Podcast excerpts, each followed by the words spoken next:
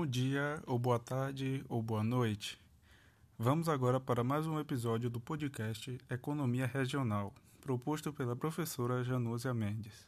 Eu, Ailton Lima e Matheus Nunes trataremos sobre a importância do Banco do Nordeste do Brasil para o desenvolvimento regional. O BNB abrange pouco mais de 2 mil municípios dos nove estados nordestinos, mais o norte de Minas Gerais e do Espírito Santo. Essa instituição financeira foi criada com o principal objetivo de oferecer crédito e dar assistência às famílias que moram em locais de muita seca, o que é típico da própria região Nordeste. Por isso, é reconhecida como a maior instituição da América Latina voltada para o desenvolvimento regional, contando com a ajuda do FNE, Fundo Constitucional de Financiamento do Nordeste. Dados divulgados pelo próprio BNB apontam que no final de 2016, 2 milhões de clientes faziam parte do maior programa de microcrédito produtivo e orientado urbano da América do Sul, que é o Crédito Amigo criado em 1998. Com os resultados do Crédito Amigo, em 2005 foi criado o microcrédito orientado para a zona rural, o Agroamigo, que Matheus irá apresentar suas características e especificidades agora.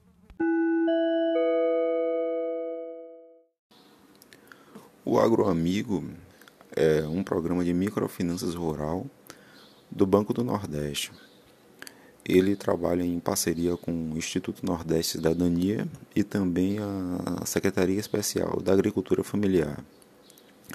Trata-se basicamente de da primeira iniciativa no Brasil que visa a concessão de financiamento para agricultores familiares e é destinada a agricultores familiares enquadrada no, no PRONAF, que é o Programa Nacional de Fortalecimento da Agricultura Familiar quem não se enquadra nesse, nesse programa. As pessoas que não se enquadram são basicamente os grupos A e também o grupo AC em operações de microcrédito, que variam entre 15 mil até o máximo de 30 mil, claro, obedecendo a metodologia do Programa Nacional de Microcrédito Produtivo. E quais são os grupos que se enquadram nesse programa?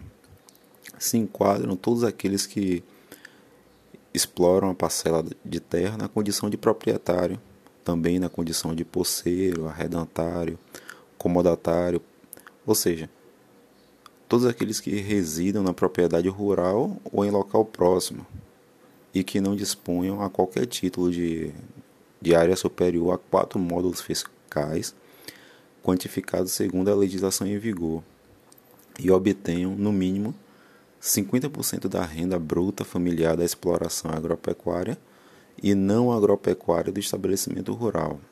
Mas é importante também ressaltar que os agricultores clientes do agroamigo poderão desenvolver qualquer atividade geradora de renda no campo ou em qualquer aglomerado urbano próximo, sejam agrícolas, pecuárias ou outras atividades não agropecuárias no meio rural, como turismo, agroindústria, pesca, serviços no meio rural ou até mesmo artesanato.